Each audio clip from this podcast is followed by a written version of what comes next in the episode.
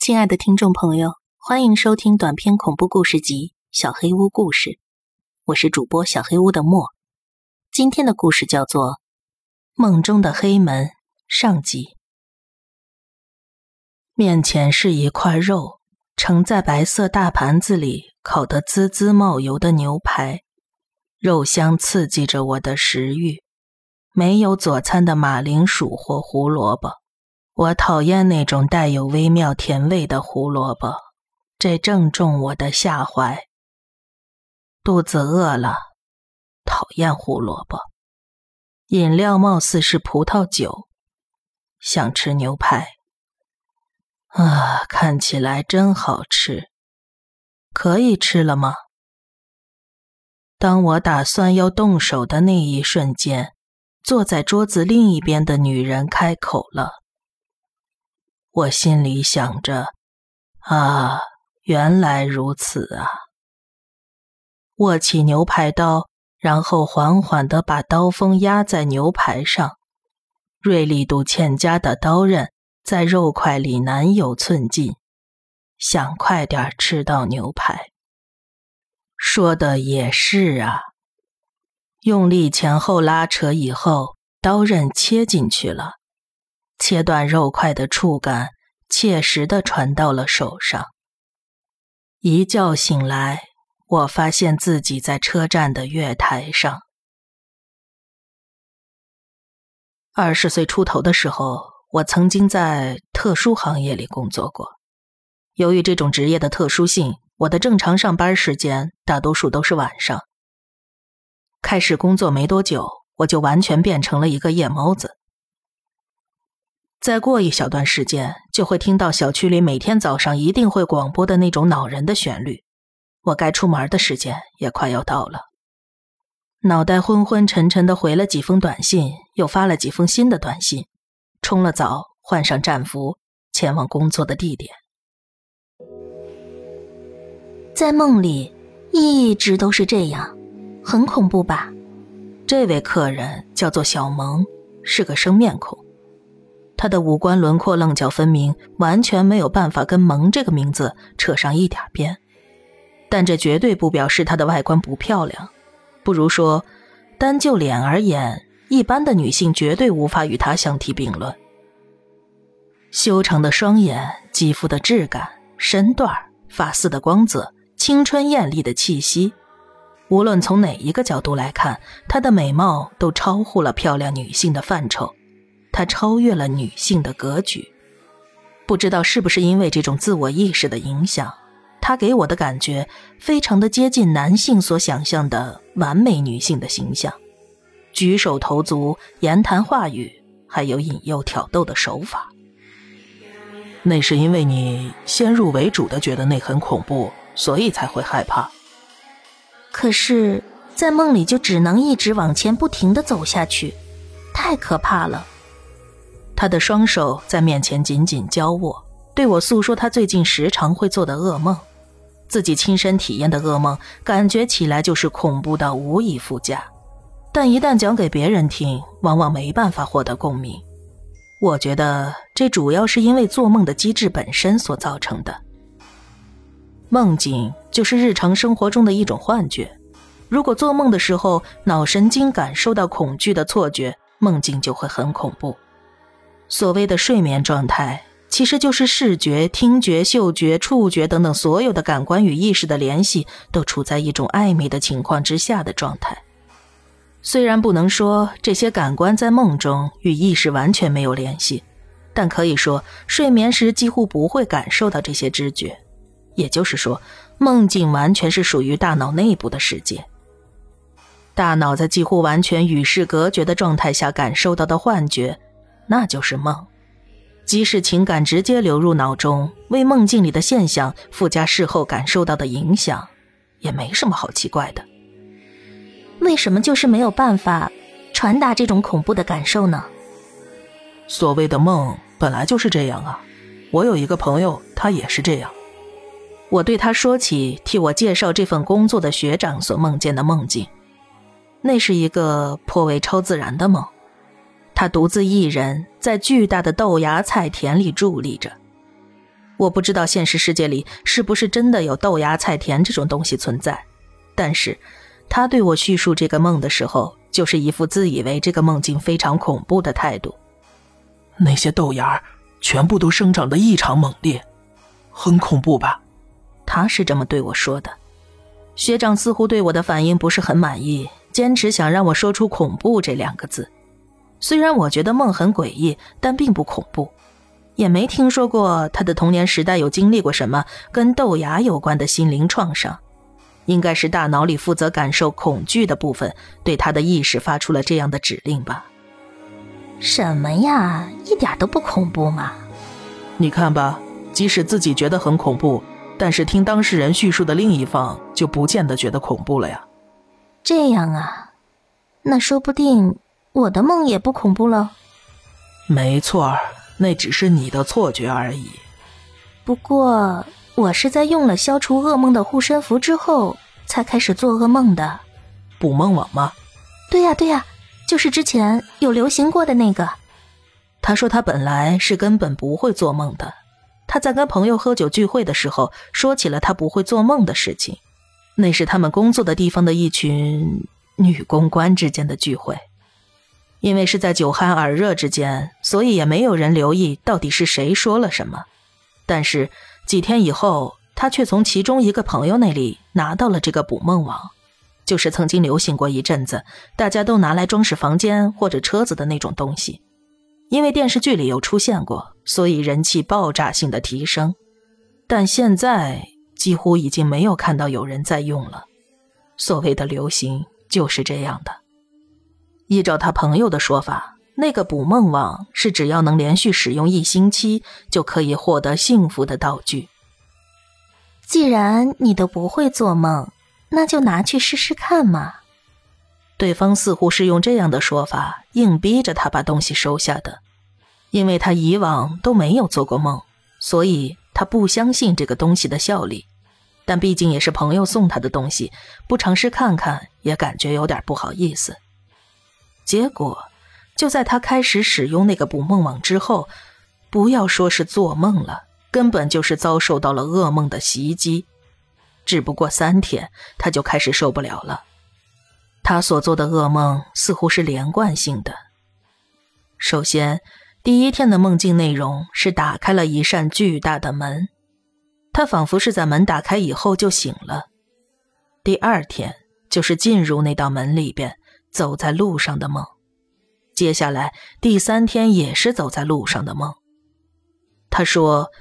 在那一条漫长的道路上不断的前进，令他感到非常的恐惧。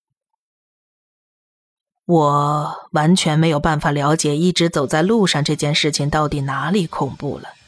如果要说走在一条看不见尽头的道路上会感受到不安，那我还能理解。但他所说的是走路这件事情本身令他感到恐惧。那你跟那个朋友说这件事儿不就好了吗？哎呀，从我跟他拿了这个东西以后，第二天就联络不上他了，因为他真的挺忙的。后面补上的这句话感觉就像是个借口，不如把它丢掉吧。可是啊，不管我把它丢掉几次，他总是会回到我手边来。我感受到了一种不明所以的恐惧感，这样。不就像是被诅咒的娃娃一样了吗？我很后悔当时说出了那种不经大脑思考的话。之后事情的发展，我想大家都能很轻易的预测出来了。他一边凝视着我，一边说：“不知道有谁愿意替我收下它呢？”再怎么说，我们也是服务业，这种时候我们根本没有拒绝的权利。我竟然说。那你把它交给我吧。当天我就去了他的住处，正确的说，应该是第二天早上去的。我坐在沙发上等待，在房间里换好了衣服之后，他就坐到了我的身边。就是这个。他把捕梦网拿到了我的手上，乍看之下就是个普通的捕梦网，大概比常人的手掌大上一圈，但它的完成度能让我感觉得到。这绝对不是随随便便就能送给别人的东西。一般来说，捕梦网是在木头做的回形框架上缠绕蜘蛛网形状的网子，然后呢，在那四周会用羽毛或者石头、串珠等等的东西来作为装饰。石头的部分通常是绿松石，或者是外形类似的人造宝石。圆框的上半部分会有用来吊挂的布条。如果各位想看实际的图片，只要搜寻捕梦网的图，就可以轻松的找到了。但是，我面前的这个捕梦网的形制有些特别。如果要我说哪里不对劲儿的话，应该就是它的装饰了吧？上面装饰的不是羽毛，而是垂吊着像是叶片一样的鱼形物体。我之所以说像叶片一样，是因为那些物体从中间的支柱大量的延伸出来。用来装饰的石头，则是一种泛着紫色的半透明石块。圆形的矿体不是木质的，而是用类似编织的方式，把某种有棱有角的白色物体组成了一个圆圈，就像是小女孩会做的那种用花草编织的王冠一样，而且也没有用来吊它的布条。还有特别值得一提的，就是它的网子是黑色的。虽然我对捕梦网并不是特别熟悉，但大体上应该都是用白色的细线或者布条编织的。但是那张网却是用有如蚕丝一般的非常精致的细线编织起来的。简单的说，就是看起来很贵。不论是把这个东西让给小萌的那个朋友，或是现在想要把它让给我的小萌，难道他们不觉得这样很可惜吗？我得跟你说明一下呢。小萌开始对我发表说明。我朋友跟我说，这些注意事项是一定得遵守的。首先呢，这个东西不是吊起来用的，而是要放到枕头底下去。我听他这样说的时候，也很担心会不会压坏了。但是它好像还挺坚固的，你可以放心。还有呢。必须要遵守的禁忌就是绝对不可以让它晒到太阳或者月亮的光线。其实只要放到枕头底下，应该不会被阳光或月光照到。但他还是说一定要遵守这一点。然后就是从你开始做梦以后，要坚持一个星期。原来这东西还有使用方法，我反倒是因为说明的内容实在是很简单而感到相当的安心。如果说明太长的话，我这么一点脑容量肯定记不住。放到枕头底下枕着睡，不要照到太阳光与月光，如此而已。说明结束了，东西交给我的程序顺利的完成了。小萌脸上有如释重负的表情，开始诱惑起我来。当然，我并没有跟他发生关系的意思，迅速的离开了那个房间。烈日当空的时候，正是我就寝的时间。我把捕梦网放在枕头底下，心里既没有期待，也没有不安，就这么睡着了。以前妈妈经常带着我出去玩，动物园是其中一个我最不想去的地方。我并不是不喜欢动物，而是受不了那个味道。当时是夏天，比较热的时候去的，这恐怕就是原因了。总而言之，我第一次去动物园的感想就是我再也不想去动物园了。而现在，就是那种气味把我给团团包围了，这让我感觉非常的糟糕。在我面前有一座十分高大的门，门上刻着一段外国文字。说真的，我完全看不懂，只能辨别出这文字不是英文。帕尔梅西巴涅拉。没有什么比阅读一篇根本看不懂的文章更令人痛苦的事情了，所以我当然就没有再理会它。漆黑而巨大的门上点缀着一些细致的雕刻，一眼就能看出这道门的做工相当仔细。但是这四周除了那道门以外，什么都看不见，任何东西都没有，四周是一片无边无际的白色空间。让这道黑色大门的存在更为醒目。一般来说，门就是某个空间的出口或入口，所以照理说应该要有一座与这扇门对应的建筑物才对。但这里除了兀自伫立在这个白色空间里的大门之外，什么都没有。虽然我也知道不应该这样，但我还是绕到门的另一边去了。看来这道门没有里外之分，门的另一边也刻着那篇文章，另一边的景观跟我看到的根本是一模一样。所以要怎么打开这扇门呢？我用足的力气推动门板，想试着打开它，结果令人感到意外。那道门并不像外观看起来那么沉重，在一阵非常轻微的声响之中，它被我顺利的推开了。闹钟响了，我抓住手机按下了停止键。刚才梦中的景象，肯定就是小萌所说的那个噩梦了。我在梦中完全没有察觉到那是个梦，那种超现实的感觉。其实就是我当时在做梦的证据。醒来之后，我立刻发了短信给小萌，告诉他刚才的梦境内容，还有我的感想。接下来就是走路的梦了吗？我一边回想着梦的内容，一边开始准备前往工作的地点。那天我正打算睡觉的时候，替我介绍这份工作的学长找我一起吃饭。